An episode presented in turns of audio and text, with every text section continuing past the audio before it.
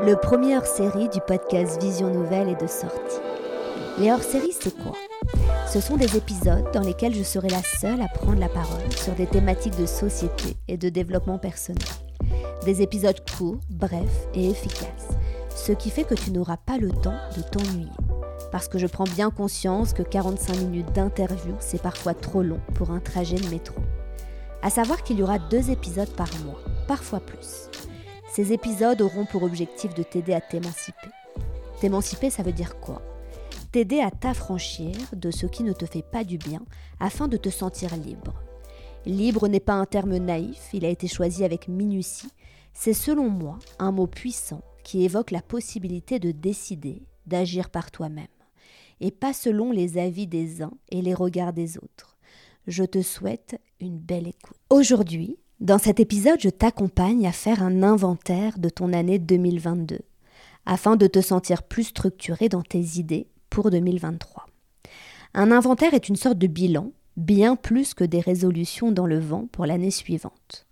Je n'ai d'ailleurs jamais été très fan des résolutions qui sont selon moi des injonctions basées sur des scénarios culpabilisants qui n'ont pas encore été réalisés.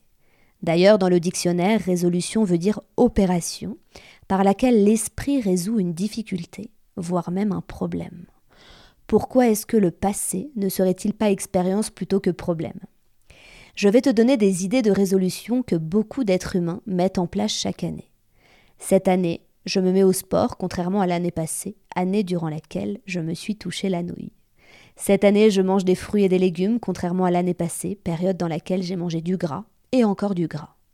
Cette année, j'arrête l'alcool, contrairement à l'année passée, époque durant laquelle je me mettais des grosses cuites. Cette année, j'arrête la clope, car 20 années de clope n'aident pas forcément face à la maladie.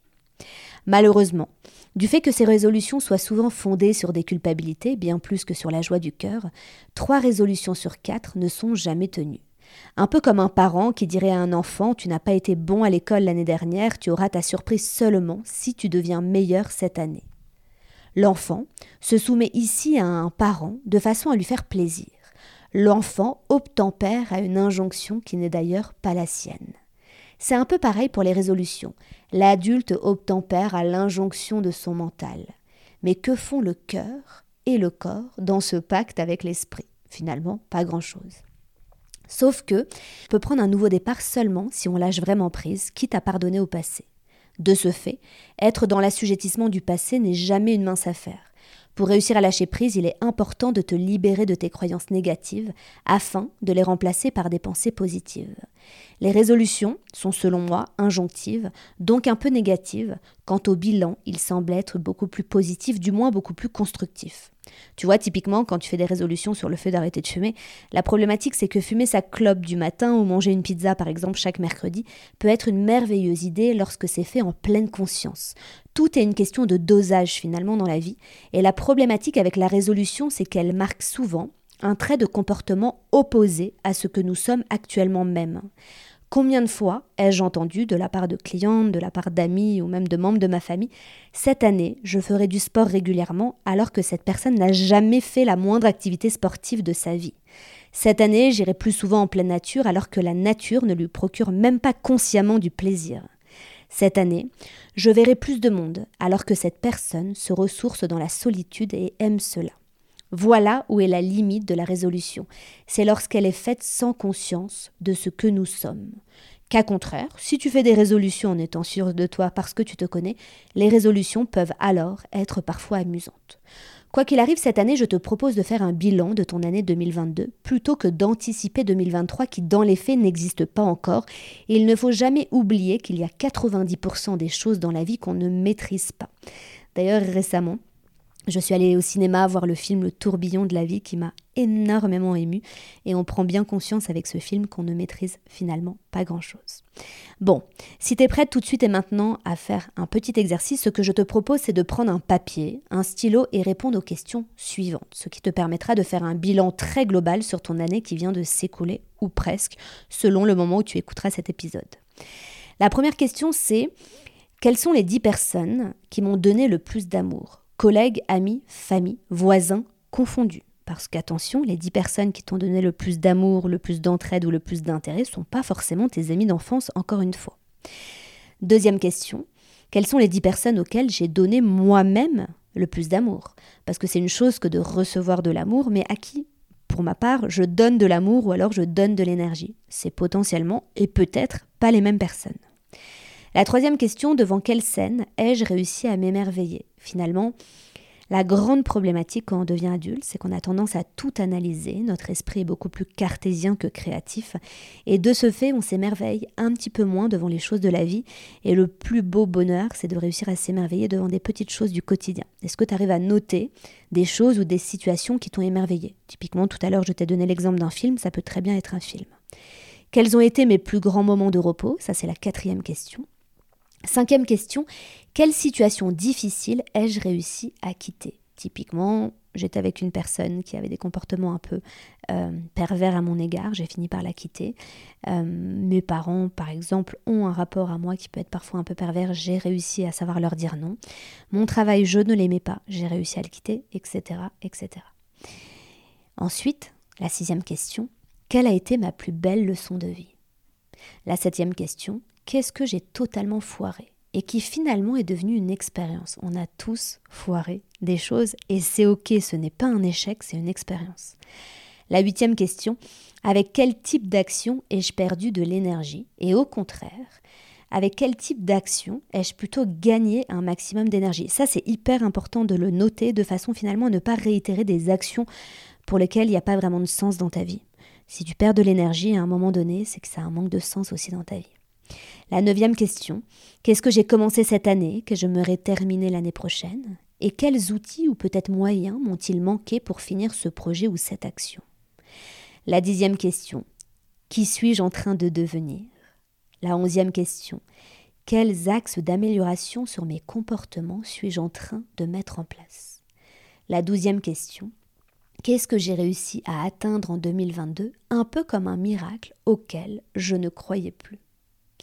Si en cette année 2022, tu t'es plus souvent senti épuisé qu'en forme, c'est peut-être parce que tu as eu des fuites énergétiques.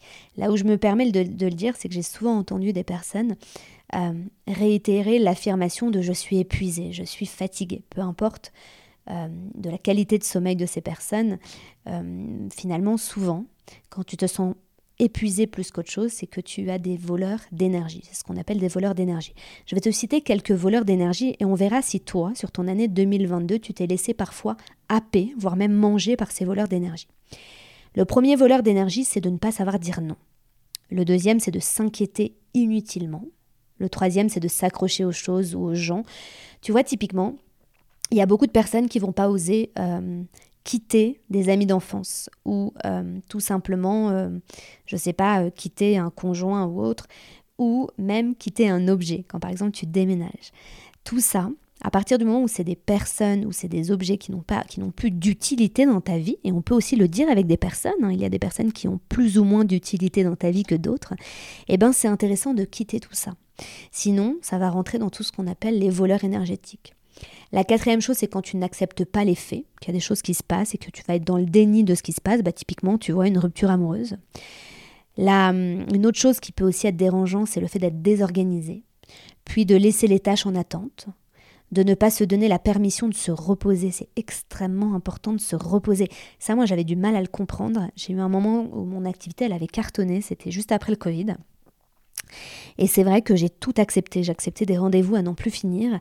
La problématique avec le manque de repos, c'est que finalement, tu n'es plus aussi efficace dans ton travail, tu ne prends plus autant de plaisir, tu n'es plus aussi créatif, voire même encore, tu en deviens blasé ou agressif selon la personnalité que tu as. Donc le fait de te reposer, c'est extrêmement important et je m'adresse surtout aux entrepreneurs qui ont du mal avec l'idée de se reposer, qui ont tendance à tout le temps, tout le temps, tout le temps travailler du lundi au dimanche sans s'accorder de jours off.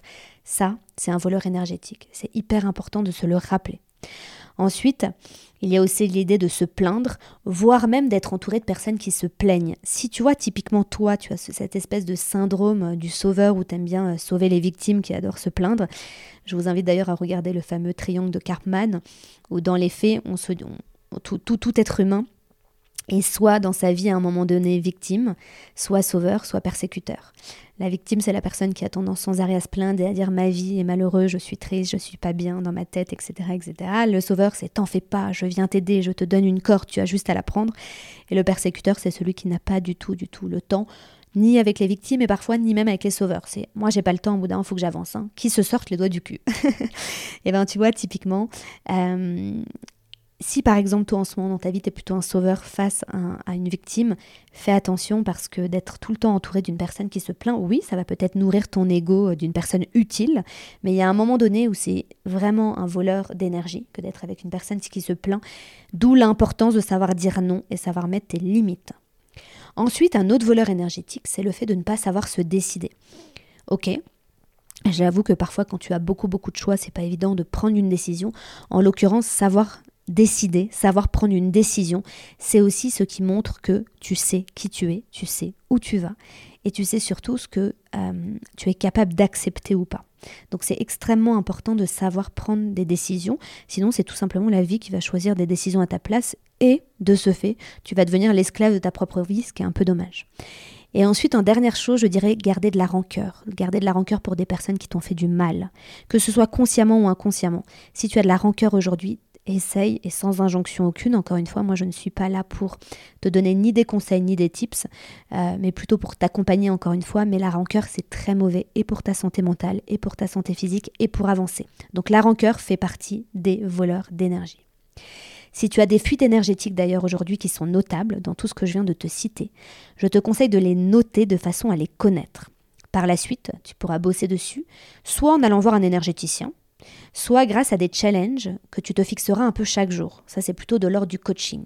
Quoi qu'il arrive, le cerveau a besoin de s'entraîner tout le temps pour réussir à évoluer. Tu sais, souvent on dit qu'une habitude prend place dans ta vie après 21 jours. Alors, c'est un peu cliché de dire ça. Euh, c'est pas forcément 21 jours, mais cette phrase veut dire qu'une habitude prendra place dans ta vie avec le temps. Et c'est seulement chaque jour en t'entraînant que tu réussiras, si tu veux, à changer les paradigmes de ton cerveau, c'est-à-dire les schémas de ton cerveau, de façon à évoluer. Et si jamais le bilan que tu viens de faire, si tu l'as fait, si jamais le bilan que tu viens de faire te semble peu approfondi, que tu ressens que tu as de nombreux blocages encore présents et que tu ne sais pas comment les faire évoluer, que tu te sens seul finalement face à tes problématiques, je te propose un accompagnement de trois mois à compter de janvier qui porte le nom 12 rendez-vous pour s'émanciper de tes croyances limitantes de ton cerveau afin de prendre ta place. C'est d'ailleurs une formation qui est incroyable si jamais tu veux entreprendre. C'est un accompagnement professionnel et personnalisé qui va te permettre de revoir de très près la personne que tu es, d'entraîner ton cerveau à penser différemment et d'épouser ta zone de génie afin d'éradiquer les blocages qui finalement ne t'appartiennent pas. Si tu souhaites plus d'informations sur cet accompagnement, tu peux m'envoyer un petit message sur Instagram ou tout simplement m'envoyer un mail à l'adresse contact.nouvelleparis.gmail.com. Je te répondrai très rapidement. Mon Instagram porte tout simplement mon nom et mon prénom, c'est-à-dire Charlotte Vallée, V-A-2-L-E-T. En attendant, je te souhaite une très belle fin d'année et vraiment beaucoup d'amour. C'est la seule chose que je te souhaite de l'amour et pas forcément de l'amour de la part des autres, parce que tu ne peux pas attendre l'amour de l'autre s'il n'est pas capable de donner, mais surtout de l'amour envers toi-même et beaucoup de bienveillance. J'espère que ce petit épisode de 12-13 minutes t'a plu. Part du principe qu'il y aura plusieurs épisodes chaque mois qui dureront, c'est à peu près ça, entre 15 et 20 minutes à chaque fois, sur des thématiques diverses et variées. Et je suis certaine qu'ils te plairont beaucoup.